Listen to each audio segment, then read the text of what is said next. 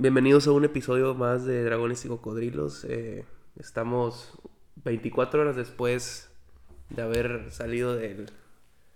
Yo creo que para mí es la mejor película que he visto en el último año. Más que Oppenheimer y eso ya lo comentaremos. Pero, eh, pues sí, 24 horas después y de eso, de eso va a tratar la temática este capítulo. De, de lo que nos pareció. ¿No te da miedo que sea medio spoiler para la gente que no lo haya visto? No, o sea, si, si están escuchando esto es... y Vamos, vamos a hablar de Pobres Criaturas, la película de Yorgos Lantimos que salió el año pasado, pero como siempre en México, si es una No como siempre, no como siempre. A ver, si no es de Marvel, sale tres meses después. Bueno, Eso, pues, y, más, y más esto que, que es como, entre comillas, cine de arte. sí, o cine sí. de autor. Pero... Pero no, si están viendo esto... Que no son las taquilleras taquilleras y salen un poquito después. Si están escuchando Pero esto te digo es- algo, la gente que sí le importa mucho esa, pel- esa Van a ver película, spoilers, van a ver No, spoilers. y ya la vieron, o sea, ya la vieron. Los que no la han visto después de cuatro días o cinco días, pues a lo mejor no les importa tanto. Pero bueno, advertidos están de que... Digo, no, no es un análisis súper crítico, pero... Pero pues sí, vamos a hablar de ella. ¿Qué te pareció?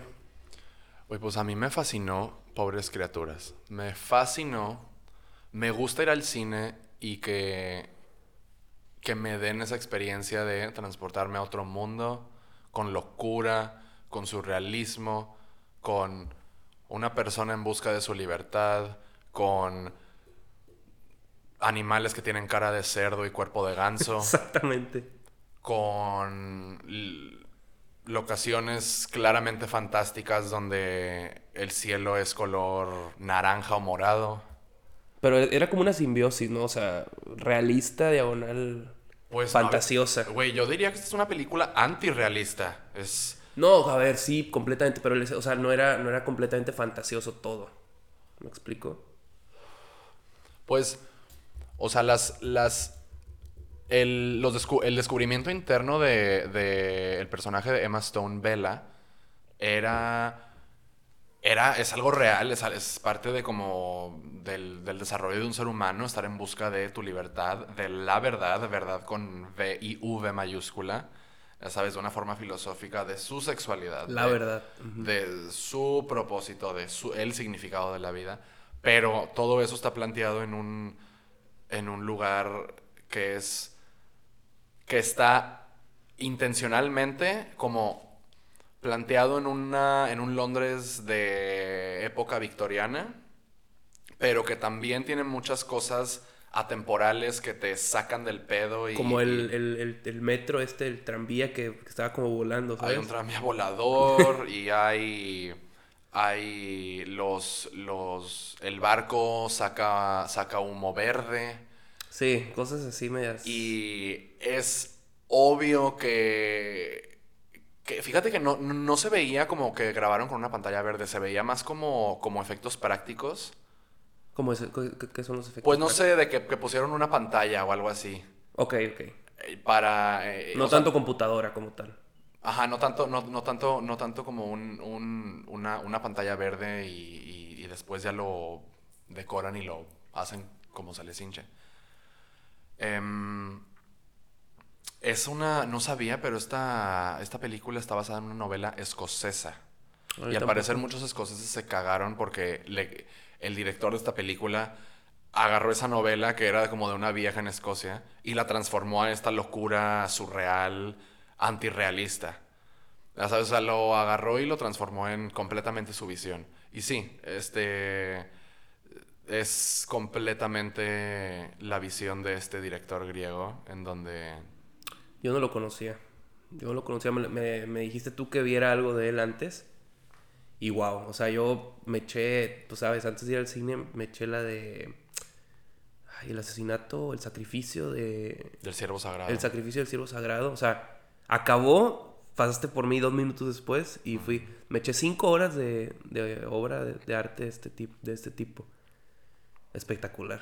O sea, lo pongo ya de inmediato entre mis. Entre un. Y hay un contraste enorme entre esas dos, dos películas. Entonces, qué bueno que esa fue la que, la, la- la que viste. Y porque- tengo pendiente can- Canino, Colmillo, no, no sé cómo se, se llame. Este. Que pinta muy bien. Pinta muy, muy bien esa. Es comedia, ¿no? Comedia. Sí. ¿Tú ya la viste? No. Ya vi la. Vi sus tres películas pasadas. La favorita, sobre la reina Ana, Ok. siendo una lencha. Em, eso sí es una comedia, comedia. Así de que te cagas de risa, no pretende ser un drama, no pretende ser nada. Y luego. eh, Esa es la favorita. Ajá. Antes de la favorita está El sacrificio del siervo sagrado. Buena película. Que Muy eso es drama, drama con como elementos así como de thriller, de que como que no sabes. Sí. Están como. Como un thriller psicológico, porque sí está mucho, se mete mucho al, al- a las mentes de estos güeyes tan pervertidos. La, o sea, para mí tronó. Yo pensé que la película iba a ser de otro estilo. Digo, yo nunca había visto nada de este tipo. La película pintaba para ser nada eh, eh, fantasioso, nada raro.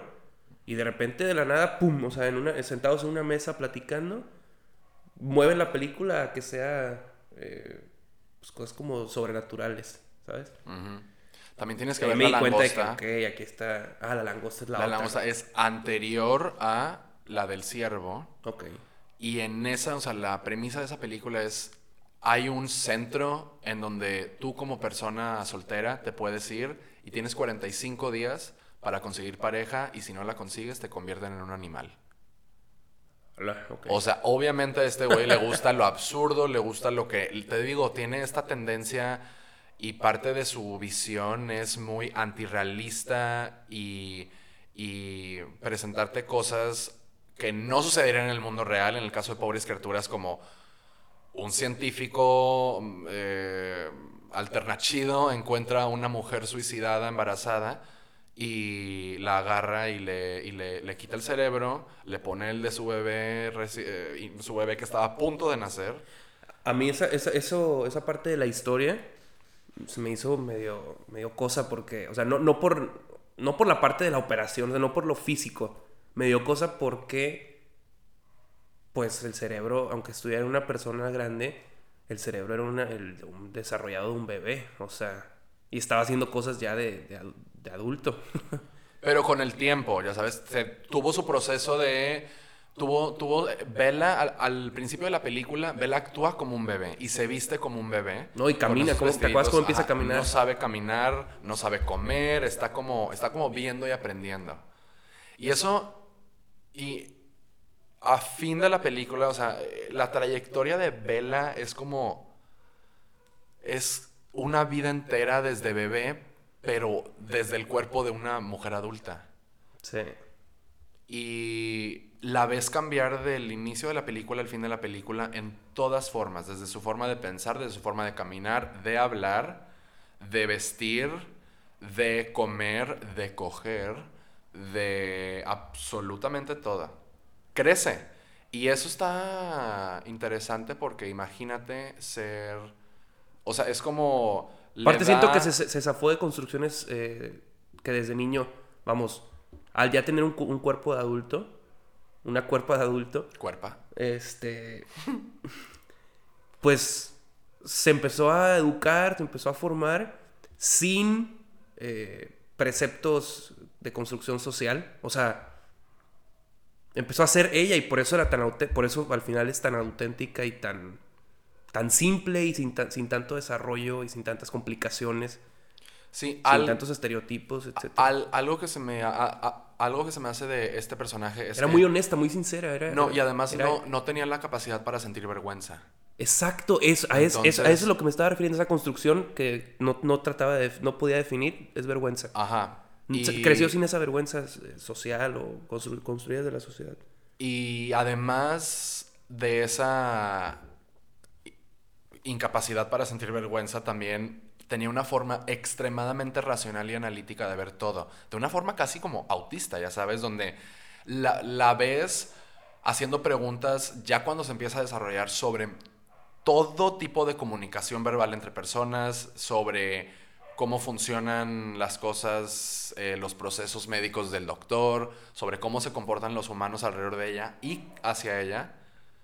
Y está como sumando el 2 más 2 y es igual a 4. ¿Y de, te fijas? de qué significan las palabras, así como, pon tú cuando, cuando, cuando le dice, le dice el vato, es que te quiero, le dice este... mm, ¿Cómo se llama el, el Duncan? Le dice Duncan. el- Era Mark Ruffalo, ¿no? Mark Ruffalo le dice, es que te, te amo y te quiero en, en- en el barco. Le dice, te amo y te quiero, te- solo te quiero para mí para siempre. Y la ves como que está tratando de comprender Sí, lo que es lo es padre. el amor de una forma, o no lo que es el amor, lo que es la obsesión de una forma an- analítica. Y está como, ok, eh, me estás diciendo esto y en realidad no sé cómo, cómo responder, pero lo que te puedo decir es que nos conviene bajarnos en el siguiente puerto. Y, y luego cuando lleguemos al puerto, pues ahí es cuando dice, vamos a prostituirnos. Es una, o sea, ella no lo ve de una forma como social, cultural, lo ve de una forma simplemente pragmática. Práctica, sí, sí, sí, completamente. y, ay, está bien chido. Y, pero, pero, pero te digo, también es como medio autista, ¿no? Te Eso. fijas, te fijas, eh, está muy claro que como... Y digo, no sé si sea el mensaje, claro que no, no, no, me, me fui, no es el mensaje, pero es muy claro cuando empieza... a- Claro, siempre va la, su tendencia es de ir aprendiendo más y conociendo más y todo, pero hay un parteaguas ahí que es cuando empieza a leer, o sea, que se va devorando libros, su lenguaje, ahí, ahí a partir de ahí su lenguaje cambia, sus expresiones cambian, sus, sus procesos mentales se desarrollan un poco más. Creo que empezó a, empezó a leer filosofía o quién sabe qué tantas porque Sí, Por cierto, Marta. Marta le regaló libros de filosofía. la, es mi segundo personaje favorito de la película es la, la Marta. La, la vieja esa que estaba en el barco, me que- encantó. aunque no, no dijo mucho, pero no necesitaba decir mucho. No, era de esas, de esas señoras que caen bien. Sí. ¿Y quién era, quién era la otra que me cayó muy Ah, la, la, la dueña de. La madame Que es la dueña del. del- del prostíbulo. Ajá, sí, sí, sí. se llama Madame Swiney. Fíjate, curioso. Y. mm, Sí, a ver. Hablemos de la relación de Bella con Godwin. Que en la película le decía God. Su apodo Ajá. era God. O sea, él. te Pensa- están- te pensaste al principio que iba a ir por otro lado, que era como que una su compañera sexual o algo así, como de hecho lo plantea. Pues obviamente al, al principio era como que, güey, pues quizás este científico nada más quiere a su, a su, a su pussy, ya sabes. De que Ajá, exacto. Yo pensé la- que por ahí iba a la ser. convirtió, ajá, pero ya viste cómo la trató de una forma muy paternal. Sí, sí, sí. Y de una forma se convierte en, esta, en este paralelo la relación entre Bella y God, y Godwin, William Dafoe. Papelazo también, o sea, Sí, no mames. como me hizo, fue, fue de los que más me hizo reír él después de, de Vela. Estoico y... No, cuando da la explicación de que ya no, a- que necesitaba no sé cuántos millones de impulsos eléctricos para poder tener. Sí, de que no había forma que ese güey ni polvo iba a poder sacar. ni con toda la energía, electricidad de Londres iba a poder sacar un polvo. Mucho menos un espermatozoide. Ay, no. Pero ese paralelo que tienen en su relación como a eh, el, el individuo y Dios, que es como Godwin creó a Bella de una forma Ajá, sí, sí. y, y al inicio Bella ve a, ve a Godwin como Dios, literalmente. No solo le dice Dios, pero como nunca ha salido de su No, casa. y le enseña Godwin- todo y- Porque Godwin no la permite salir. Es. eh, y es el que le enseña, y es el que la cuida, y es el que la alimenta, y es el que le. Ajá, está con ella todo el tiempo. Y. Pero finalmente evoluciona esta dinámica muy, unidimensional. Unidireccional, bidireccional, no, no, no. No, o sea, que es como de unilateral. unilateral. Mm. A algo más Godwin como un papá benevolente diciéndole, "¿Te quieres ir a Lisboa a tener aventuras?" Vete. Vete, así como un papá le dice a un hijo, vete a la universidad. No, pero era parte de su experimento O siendo no exitoso, o sea, que pudiera hacer una vida. Pero, también no, güey, pero, pero ¿qué le pasó cuando, justo cuando Vela se va? Se deprime y, ya no, y, y- después de que se deprime Sí, mucho tiempo, razón. termina enfermándose.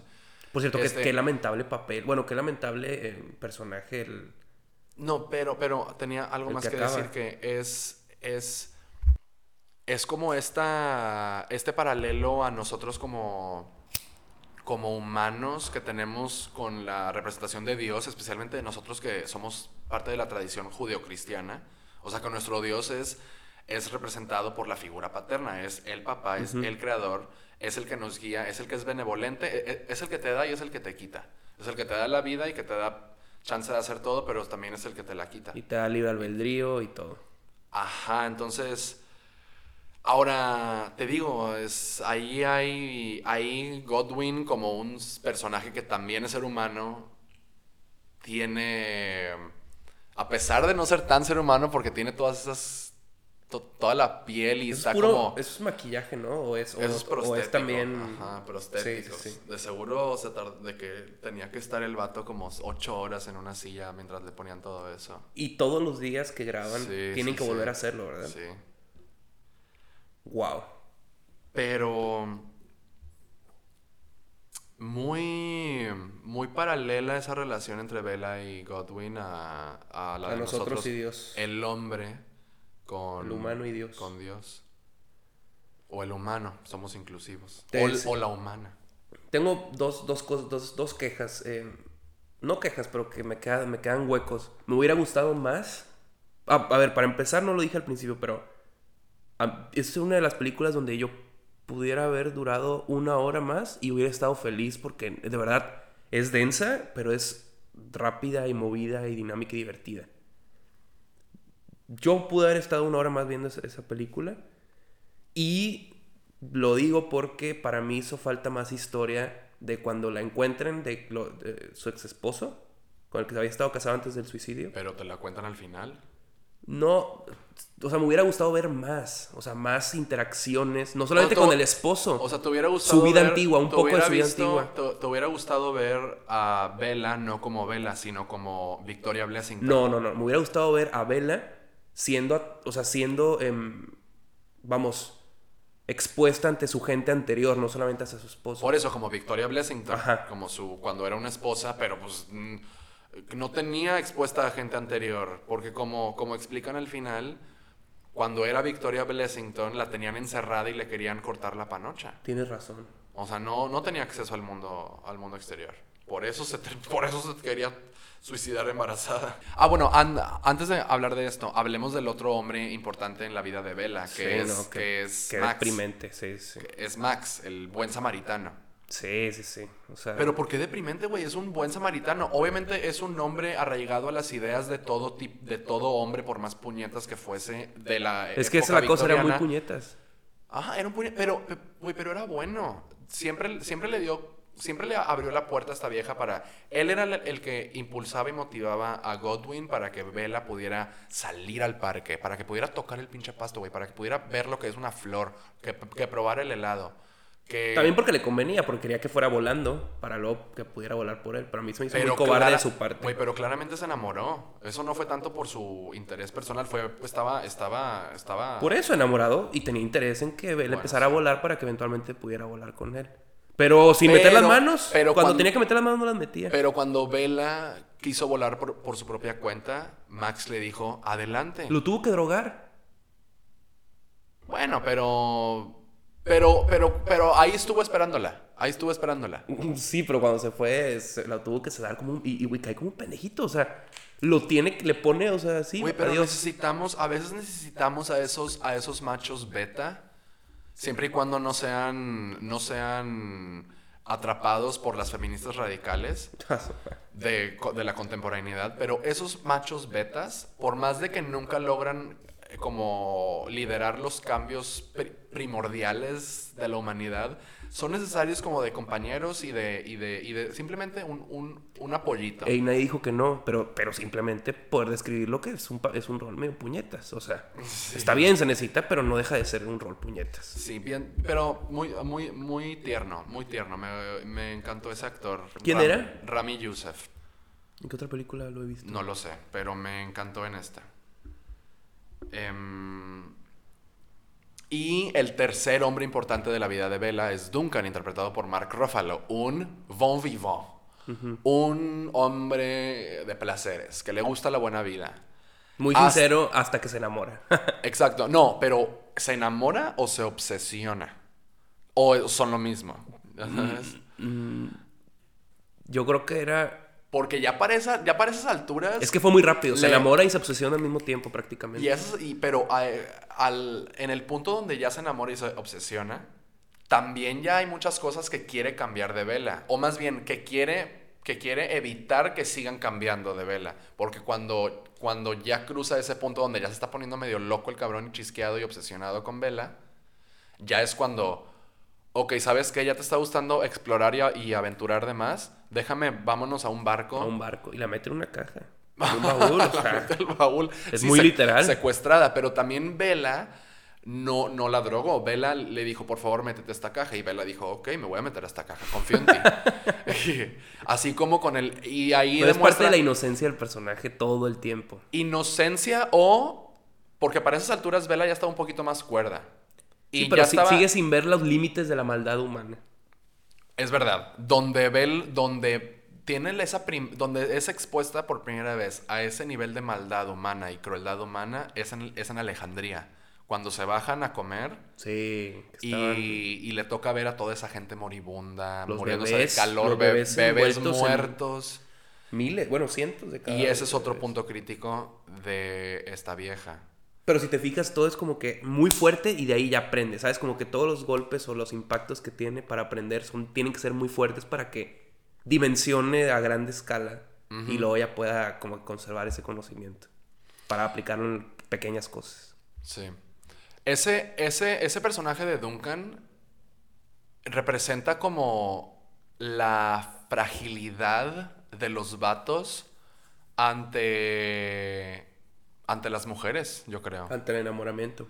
Pues sí, y es esa, esa cosa de cómo un hombre tan establecido en su forma de ser, en ese tipo de vida hedonista, es Tan trivial, transformado por completo tras conocer a esta mujer con la que se obsesiona, con la que en algún momento llega a pensar que va a estar por siempre, luego termina en el manicomio. Y luego termina teniendo su venganza tan deseada al final, en la, cuando, Y cuando citándole- le lleva al, al ex esposo. Citando al episodio 2, pasó de ser un güey, de, de ser un güey en, en- en- a su máximo esplendor, a querer ser un papá católico. y acabó como ñop. Sí. Chismeando de que nada más como ya Sí, una, sí, una sí. víbora, o sea, no puedo hacer nada, se me salió de control todo. Mínimo vamos a joder, a meter veneno, a meter... Sí, sí.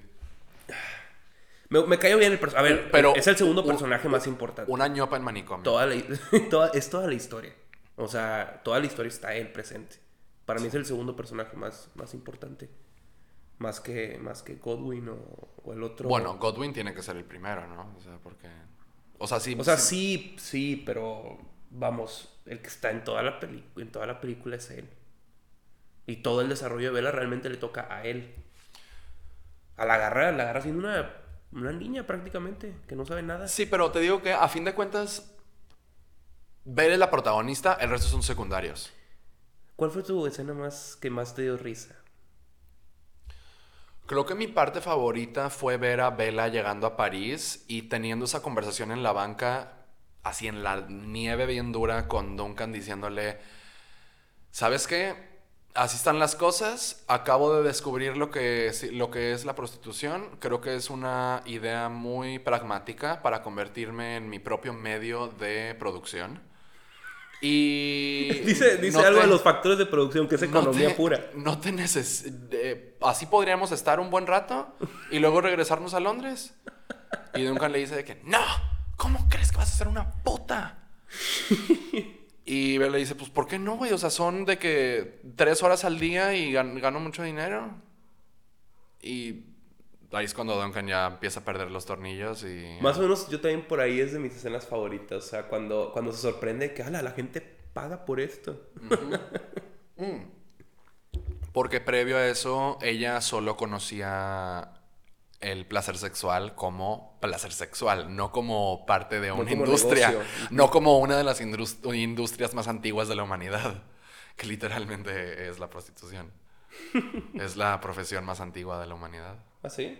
Pues sí, es de que nada más lo único que necesitas es lo... Bueno, tradicionalmente para las mujeres prostitutas es el único requisito es lo que tienes entre las piernas. Wow. Y ya. Y con eso te pagas la renta. sea en Babilonia o sea en un departamento pedorro en la Ciudad de México. Pobrecita, porque además siempre la escogían a ella. Bueno, lo- es lo único que nos pasaban. Siempre, todo el mundo. Vela, vela, vela. Pobrecilla. Y le tocaron casos eh, complicados. Y parte de esta feos. parte de esta de esta llegada a París de Vela cuando ya descubre lo que lo que descubre lo que es la prostitución, descubre la forma en la que puede sacarle ventaja a ser una prostituta. Y tiene estas y ve cómo funciona un prostíbulo y ve cómo llega un hombre usualmente gordo y feo y con una nariz culera y con de que granos y con kinks y duran tres metidas y para verla está de que ah con madre si duran tres segundos porque pues, menos tiempo Sigue siendo pragmática todo el Ajá. tiempo. Y, y luego está viendo cómo funciona y es eh, el prostíbulo liderado por Madame Swiney funciona, llega el vato, se ponen en fila todas las prostitutas y el señor escoge. Pero a Vela se le ocurre no. Em, yo creo que estaría mucho mejor que la selección fuera mutua. Que las, las mujeres también escojan al güey porque así hay como que interés mutuo de que se quieren coger. Sí, pero a ver casos Y donde nadie, nadie está interesado. Y le, obviamente. Y le dice a la madame, le dice, es que mami, este, si implementamos esa idea que en teoría suena muy bien, muy- porque, y también suena muy socialista, porque para esto Vela ya estaba muy No, y ahí está el mensaje La- medio, Ajá. medio de avanzada en la película, ¿sabes? No, no, no, Medio pero- feminista sin, ca- sin caer mal. No, no, no, pero, pero le dice, le dice la, la Madame Swiney, eh, esto suena muy bien en teoría, pero en práctica a los güeyes a veces les gusta cogerse a una vieja que no quiere cogerse a él. Sí. Y es verdad, güey. A los vatos a veces les gusta sentir esa, especialmente cuando están pagando por prostitutas. Sí, sí, yo creo que sí quieren esa. Por supuesto que hay de todo tipo. Está el güey que va con la prostituta y que quiere esa Química. experiencia, quiere esa experiencia y esa química de como si fuera su novia. Hazme sentir que, que tenemos cinco años de novios y que ya te quieres casar conmigo y hazmela de pedo y de que déjame cogerte así. Y está el otro que... Y está el otro que es como, quiere sentir casi que está violando a la vieja. A la que... Wow. está todo ese rango. Y también en las experiencias de Vela, o sea, le tocó de todo. Le tocó el guapísimo que sabe coger como un dios. Le tocó el güey que está como. Tiene. Está deforme- está Sí, en la cara y en el cuerpo. Está, mide como 80 centímetros. Y. Y le tocó el güey que lleva a sus hijos para que Vela, porque le quiere enseñar a sus hijos. ¡Hala, de- está de- loco! De, de 10 y 12 años, Sí, cómo sí, se coge a una, a una prostituta. ¿Y cómo le va guiando el ojo a Y durante todo este proceso, Bella está de que. Está aprendiendo, abierta, está abierta. aprendi- sigue está aprendiendo todo el tiempo. Aventándose. Una actitud de una persona ilustrada es ser abierto. Sí, o sea, todo el tiempo está aprendiendo. Aprendes de todo. Y eso, eso es lo que la hacía parecer muy ilustrada. Por eso muchas veces las, las grandes construcciones eh, socioculturales que están implantadas muchas veces te hacen ver eh, más ignorante o menos... eh, ¿cuál era- ¿Cómo la definiste ahorita? ¿Dijiste un adjetivo? Abierta, No, no, no. mm, ilustrada. Muy ilustrada. Te hacen ver menos ilustrado. Tanta construcción social. Que si fueras alguien más virgen en el sentido de... No tengo construcciones sociales. Es una pizarra en blanco. Sí, sí, sí. Es una pizarra. Sí, exactamente. Ahora, esa idea de la pizarra en blanco, o sea, viene de como la, las corrientes de la ilustración de John Locke, por ejemplo, que decía que, nací, que nacimos, todos los hombres nacemos con en blanco, que nacemos en ceros y que el resto son conocimientos a través del aprendizaje, de las experiencias, de la percepción sensorial, de Sí, todo. pero sería empírico. Ajá. Conocimiento empírico. es- como vela. empírico. Pero aquí a nosotros Pero- o a pero- la gente le meten el chip, o sea, le meten el- te meten el cassette de que aquí está lo grabado, ¡pum! Y no tienes chance de lo empírico. Pero ella suele estar rompiendo con eso. Cuando se lo tratan de poner. Exacto. Y ese es un atributo positivo de, de- de Godwin, que nunca le, le mete el cassette. O sea, y él la- su experimento, él va a ver qué está pasando, ¿sabes? Digo, con todo y que está encerrada, pero el que le empieza a querer poner cassette es el este... Godwin. Digo, no, Duncan. Duncan. Duncan. exactamente. Sí, y. Y es este choque entre como empirismo-racionalismo. De. Sí, va aprendiendo y va viendo cómo funcionan las cosas, pero también comienza a desarrollar la habilidad para intuir y de- deducir. Ya ves, al principio está toda autista y, y precoz y no entiende la comunicación común y corriente. La cuestiona, no entiende que, que no te puedes masturbar en la mesa de don- don- donde comes porque eso es cortés, eso no, eso es descortés y le tiene que decir a alguien, esto no se hace en la sociedad cortés. No, que otra escena muy chistosa es... Y eso ya es cuando empieza con su racionalismo como que, ok, ya estoy como Entendiendo un analizando y también las... Cuando dice, ¿por qué no lo hacen todo el día? ¿Por qué, porque, si, porque si esto es tan, tan emocionante, El tan sexo. rico, tan padre, ¿por qué no lo hacen todo el día? Ay, no, oye, ¿qué onda con...? Es que, a ver, es una película súper sexual. Súper, súper sexual. Hay mucho sexo, hay mucho contenido sexual. sí. Comparado con la película que yo había visto una- dos horas antes, que es la del sacrificio del, del ciervo sagrado. Mm, Es 100 veces más sexual. ¿Y qué onda con que se separaron? Era una mamá y sus dos hijas. Pero las hijas tenían como 17, 18 años, ¿sabes? Se pararon y se fueron, ¿te acuerdas? No, se fueron como cuatro personas en la sala. Sí, pero y aparte. Pero espérate, pero se, se- fueron a tiempo porque lo que se vino Sí, fue una era lo avalancha que iba a decir. O sea, Se si, fueron- les, si les espanto eso. Se fueron uh, en la escena del, del pepino en el comedor. O sea, ahí va iniciando este No, no, pedo. no, se fueron un poquito después, ¿no? Se fueron por ahí, qué bueno que se fueron Por ahí, ahí. porque, porque si no, el resto ya no iban a Wow. aguantar. Sí, sí, sí. ¿Alguna vez Emma Stone había tenido un papel así de No. explícito? No, no, no. Ya, o sea, fue su primer como que aventada directo así tan explícito. Sí, este... mm, Ah, me encantó, me encantó. Es que para mí es la mejor película del año anterior. Para mí está entre esta... Y digo, no he visto varias, la- de aquí a los Oscars las tengo que ver. Pero esta que es, mm, o sea, por lo menos en a nivel personal, adiós Oppenheimer. Adiós. Que es como Ay, no que- mames, adiós. hace-. No, Carlos, pero es que, a ver, son los grandes competidores, pero para mí queda de lejos, o sea, de lejos. Sí, Historia. lejísimos. Oppenheimer no tiene nada que ver con esto. Esto Pues, es de que... pues es muy probable que vaya a ganar todo, así que por eso yo hago, hago el resalte. Ya lo sé, pero no deja de... Esta no deja de ser una, una, una película con muchísimo más creatividad y espontaneidad y apertura. Y... Güey, además, tan solo estéticamente... Con... Te digo, el surrealismo en los animales. Tienes animales que son cuerpos, caras de pugs y cuerpos de qué? De ranas. Ah, sí, sí, sí. Em, edificios con estructuras completamente ilógicas y reales que están como semiflotando. Todo lo es muy colorido todo. Eh, Los cielos son morados y naranjas. La arquitectura es, es como de modernismo catalán, así como parece el Parc Güell, la Casa Baló de Barcelona, Sagrada Familia, donde todo es circular.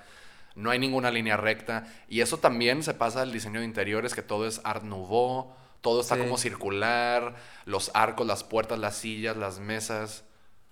Está increíblemente hecha. La cámara pasa de tener... Hay muchísimas tomas principio de... las Hay muchísimas tomas de ojo de pescado. Esas son como en la escalera, cuando estaban como paneando. Al principio, que sale como de un cuarto a otro en un, en un pasillo. Ajá. Que sí, como, como si fuera 360 la cosa, como si Ajá. fuera 180 la Eso cámara. es el ojo de pescado. Espectacular, a mí me encantó esa toma. O sí, sea, está muchísimo. eh, eh, es, esto tiene... Eso es siempre mucho más emocionante. ¿Ese es trabajo de director o, o de cámara? O sea, ¿de, de quién es? Del director con el director de fotografía. O sea, porque también yo me quedé impresionado, otra vez citando la película común que vimos, que vi antes, eh, también yo me quedé impresionado, yo que no sé mucho de cine, o sea, técnico, las tomas que hacía en el hospital, de que me, como me encanta, es más súper moderno, de que empiezan aquí en, el, en un pasillo largo, ¿no? Y va corriendo, y va corriendo, y va corriendo, pero larguísima la toma, ¿sabes? Y, y los hombres caminando a lo lejos. Wow, o sea, No, es trabajazo. que, es que este, este es un director que le gusta que la, que la cámara tenga una presencia autónoma. O sea, que tú como, tú como espectador sientes la presencia de la cámara en la escena porque no solo porque utiliza lentes alternativos a lo convencional, o sea, no, te digo, el... El, El ojo de pescado ojo no lo volvió a usar mucho, fue lo más- usó muchísimo. Fue al principio. Bueno, yo cuando más lo noté fue al principio. No, lo usó, lo usó, dura- lo, lo usó a través de toda la película. Que de hecho yo hasta pensé que era como una referencia a, o bueno, como una manera de dejar en claro que estaba como que muy bebé, Vela. Muy, muy chica por, por No, la cámara. obviamente, obviamente es, Y es- por eso es- sentí que se fue desvaneciendo esas, ese tipo de tomas conforme pasó el tiempo. Es una extensión de la, de la subjetividad de la, de la película, como todo, como estamos, estamos, estamos alimentándonos del mundo a través de los ojos de Vela, semi, pero también, Ajá. pero también la cámara puede ver, podemos ver a Vela. Y, Oye, le encanta este. y no, ¿cómo le gusta, no le gusta la simetría. Si te das cuenta, no suele, es un director muy distinto, por ejemplo, a alguien como Wes Anderson, en donde ubicas las películas de Wes Anderson. Dime una. Eh, el Gran Budapest Hotel, Ay, no lo he visto. eh, Moonrise Kingdom, Rushmore. No, déjame, me- lo, lo estoy buscando y te digo cuál he visto. No, no, no, no he visto nada de él. Bueno, tienen una, o sea, ahí te das cuenta de, ahí descubres cosas de los directores tan solo a través de su, de su forma de filmar. No es el de Black Swan, no, ¿verdad? No. Pero, por ejemplo, este Yorgos Lántimos tiene esta como aversión a la simetría, a la... Te digo, es, es una película bien anti... Es una perspectiva muy antirrealista de que te está dando a entender con cada toma que estás viendo una película. No te quiere como... Te está metiendo a su imaginario y te está dando a entender que es un imaginario. No te está agarrando y te está tratando de decir, esta es la vida real. Te está diciendo, esto es, esto es un imaginario lleno de fantasías en donde... ¿Sabes cuál le quedaría perfecto hacer? Pero, pero, la, a, a lo que iba con la diferencia y el contraste con un, un güey como Wes Anderson es que en las películas de Wes Anderson todos los cuadros están perfectamente y meticulosamente estudiados para que estén simétricos. Ya sabes de que si hay cuatro cuadritos en el... En, cuatro piezas rectangulares en el cuadro, van a haber dos y dos, ya sabes. Ok. Y todo, todo se va a ver así como súper. em, súper bonitamente Estético. detallado y perfectamente colocado para que todo concuerda con todo, los colores y la perspectiva, las líneas, todo. Lo tiene bien cuidadito. En cambio, este güey te das cuenta que, por supuesto que tiene que planear estas cosas, porque así se hace la película, la tiene que planear, pero pero se refleja su como su espontaneidad. Yo, a mí me dejó impresionado. Antirrealismo. Soy fan de, de él ahora. Me queda claro que le encanta. Emma Stone. No, le encantan los. Las escenas de, de operaciones. la otra película literalmente empieza con una. Así, la cámara empieza en la úlcera y se va alejando y es, te están cortando, están como en el. Pues es un cirujano. Sí. O sea, así empieza. Esos son los primeros 20 segundos de, de la del ciervo. Y en esta también otra vez cerebros, bisturís, piel y es muy gráfico. Yo, yo sí me volteé. O sea, no me volteé, pero estaba como que... con las escenas así de cortar. ¿Tú sí las ves bien? Sí, sí, sí. Pues como lo, como lo describiste... Pinche, pinche Twitter me tiene este me Sí, te ha bajado la censura. Toda la censura ya me la aniquiló. Le quedaría muy bien hacer el- la no- esta Alicia en el País de las Maravillas con, tan, con el cerebro tan, Totalmente. tan bizarro que tiene. Totalmente. Le quedaría, o sea, esos animales perfectamente podrían ser de Alicia en, en el País de las Pero te digo que Es prefiero más, que- hasta el vestido de Vela es de- así como pomposo de los Pero, ¿y te das cuenta cómo, hablando de su vestuario, al principio tiene como... Tiene vestidos muy aniñados, muy de bebé, como de esos vestidos que les ponen a las bebés. Sí, sí, blancos, con muchísimo material, está como muy esponjoso sus, to- todos, sus, su- todos sus vestidos. Al final ya la ves como una mujer adulta con un corset. Y no tiene el corset simplemente porque era parte de la época victoriana. Ella decide tener el corset. Como parte de su, de su presentación a la moda. Sí, sí, sí, sí. Entonces, sí, todo, todas estas cosas sí marcan la evolución de esta mujer y en busca de libertad y verdad. Que yo creo que, ya sé que no es forzoso ni, ni, es, ni, ni tiene que ser así, pero regularmente siempre hay un mensaje. Y si no lo hay, adrede, siempre le extraes. Y yo creo que por ahí va el mensaje de la película, ¿no? O sea, para, para los... Güey, pero yo no creo que tiene un mensaje. Simplemente hace muchas preguntas. No que sea adrede, pero... Exacto. Cuando no hay mensaje, hay mensaje todavía. O sea... Ajá, pero es, es verdad, es, es como no te está diciendo qué pensar sobre esta mujer, te Sí, está como... completamente. Te la está presentando de tal forma que es como tú haz tus propias Haz tus- preguntas sí. y tú ve si se parece su relación con Godwin a tu relación con Dios, por ejemplo. Ve si su... si la, la forma en la que Bella se, se desenvuelve con otras personas, especialmente en su época autista, se parece a la forma que tú, porque... Y O quisieras mucho- parecerte un poquito más a Bella, quizá. O sea, replantearte muchas de tus cosas en la vida. O sea, Exacto. ese es el- por eso, a eso me refería con el mensaje. No que hay un mensaje de moraleja y tal cual. No, no, no. La película tuvo varias, tuvo varias críticas, ¿eh? Porque en general creo que sí. En general ha estado muy bien recibida. O sea, tiene varias nominaciones a los Óscares. De hecho, un chingo. Un, dos, tres, cuatro, cinco, seis, siete, ocho, nueve, diez nominaciones a los Óscares. Y... Pero no se quedó sin críticos y varias de las críticas estaban bien pendejas, güey. Yo vi que alguien, alguien puso. Eh, Poor Mira. Things es como Barbie, pero más sexual. o sea, que es el mismo tipo de. Oye, Poor Things es Barbie, pero. Al cubo. pero buena. A la décima potencia. buena. Em, y con personajes bien trazados. No, digo, para mí, yo, yo me reí cuando lo vi, o sea. Y mira que Barbie me, me gustó, pero. Pero vamos, yo creo que la están forzando para, Mira, para la, la crítica. la crítica del New York Times, Manuela Dargis, dice que la película es, es- es monótona, plana y aburrida. ¿Qué le pasa? O sea, eso es no tener concepción de. no, No. no tener ojos. Dice. Plana. El diseño, de la, eh, el diseño de la película es rico, sus ideas escasas. Ojalá no, no coincido, pero bueno, es crítica. Alguien lo llama. Lo peor, dice Mick Lasalle de un periódico de San Francisco. Dice: Lo peor de todo es que es deshonesto. Pretende ser un documento feminista, pero define la autonomía de la mujer como la capacidad de ser explotada y no preocuparse. ¿Qué, Claro versión, no. ¿Qué versión de feminismo son estas, chicos? ¿Tratan de vendernos aquí? O sea, esto es literalmente lo que un beta escribiría de una película como estas. Oye, ¿qué tienes en Y- contra de los betas? No, yo fui el que criticó. Yo fui el que criticó al personaje beta, pero. pero bueno, y- o sea. No, pero, pero ya ves cómo, cómo pretende ser un documento feminista. Esto, esto, yo vuelvo a lo mismo. Esto no pretende ser un documento Es una feminista.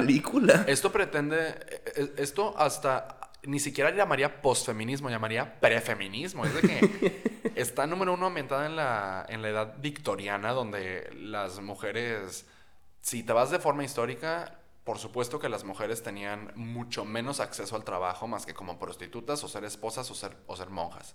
Eran sus tres, eran las En ese tres- sentido, simplemente retrata la realidad. caminos. Ahora, lo que hacen con esta, con el personaje de Bella es darte a una mujer en completa búsqueda de su libertad, de su autonomía, de convertirse en su propio medio de producción, de querer lograr cosas grandes, de al final, al, al fin de la película se queda con la casa de, de Godwin y además con la promesa de continuar sus, tus prácticas médicas, con la ayuda de... Ah, eso me encantó, Con la, ayuda de, con la ayuda del buen samaritano, Max, y de su amiga, la prostituta negra, eh, Toinette. Eh, o sea, está... Eh, ¿Qué pedo? Y luego No, dice... como dijimos, no hay mensaje. O sea, estas críticas hablan más de lo que traen adentro de sus cabezas que. que- Están retrasados. Dice no, no. una vieja llamada Angélica Jade Bastion de Vulture. Dice, este no es un tratado sincero sobre la sexualidad femenina. Es una comedia oscura para personas que llevan consigo un bolso de mano de NPR.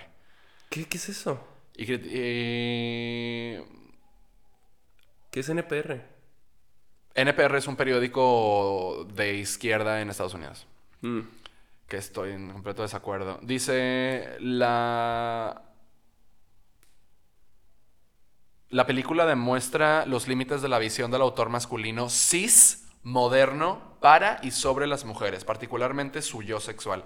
O sea, ¿qué está diciendo esta vieja? Es- es- está diciendo que como esta película fue hecha por un hombre griego de piel blanca que, es, que nació como hombre y se identifica como hombre, todo tipo de visión o representación que tiene de una mujer No tiene que derecho está buscando su propia autonomía y libertad no, es- no es válida. Sí, exactamente. ¡Qué pendeja! Pues así ¡Qué están las cosas. así Esa- están. es- ¿Sabes qué? E- Esa mujer necesita cochar. necesita encontrarse un buen pito. Em, ¿qué- ¿Qué onda con la gente? Esos son los críticos. Digo, obviamente está del, otro, está del otro lado, está mucha crítica positiva, pero... Te digo, pero yo creo que proyectan más de lo que traen adentro de sus mentes que, que en sí una crítica seria de la película. Ay, ay, Qué ay. triste. A mí me encantó. Y la que puso que es plana y aburrida.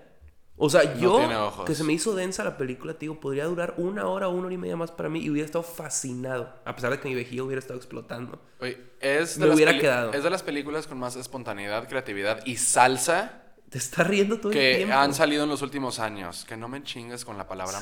la, la palabra monótono... El adjetivo monótono no es uno No, que, no. que va con esta película. Ay, pero digo, como siempre, están los típicos que la quieren forzar para hacerse los críticos.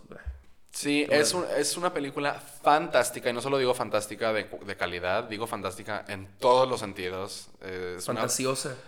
Sí. Que se relajen. Nadie, o sea, nadie Aparte estaba tratando te- de y- dar un Y mensaje. te surres de risa. Sí, cumple sus objetivos para mí en todo aspecto. Y, es, y tiene un lenguaje fílmico que te lleva desde un, desde un lente de ojo de pez hasta unas tomas dentro de la casa larguísimas que, o sea, la cámara se va desde un cuarto al otro. Te tiene entretenido, estimulado y satisfecho. Y es, la película te dice, súbete al tren. Vámonos a, Vámonos al mejor viaje una, que, te, que una hayas tenido este año. Sí, vamos, sí, a, vamos a acompañar a, a esta, a esta vieja llamada Bella en una aventura. Y eso es lo que pasa. No entiendo, pero bueno, así. Pues mira, la película está nominada a 10 o, u 11 Óscares. Eh, Ay, ojalá gane la mejor película, se lo merece. A lo mejor mejor director, ay, ok, lo va a ganar Nolan y tal, pero. ah, sí, va a ganar Nolan. Pero. ay, Desafortunadamente. mejor película estaría con ganas. Estaría con ganas. Estaría con madre. Mm, pues esta fue una excelente película para ir a ver juntos. Esta Teníamos, semana- teníamos mucho tiempo sin ver una película juntos Sí, en el sin, cine. sin ir al cine, tal cual. Eh, Estoy contento ¿Qué de dices que es? estoy contento de vivir con películas de Yorgos Lántimos. Sí, más, que por favor. con su obsesión con el desapego humano y con esa infinita la infinita cuestión el- la- la- con el infinito cuestionamiento del comportamiento humano que La tiene. infinita creatividad, que siga metiendo esas drogas que se mete para soñar y para, Sí, ese sí. para escribir eso. Esas cosas surgen en los sueños, yo creo, de, de él. O sea, está canijo. Completamente. Se echó un ácido y se puso a estudiar a Salvador Dalí. Exactamente. Pues bueno, vamos a, a disfr- a disfrutar de esa película y pues, este Pues fue un episodio más de, de dragones, dragones y cocodrilos. Oh Dios, esto fue Dragones y Cocodrilos. Casi que dragones y cocodrilos. Chao. Chao.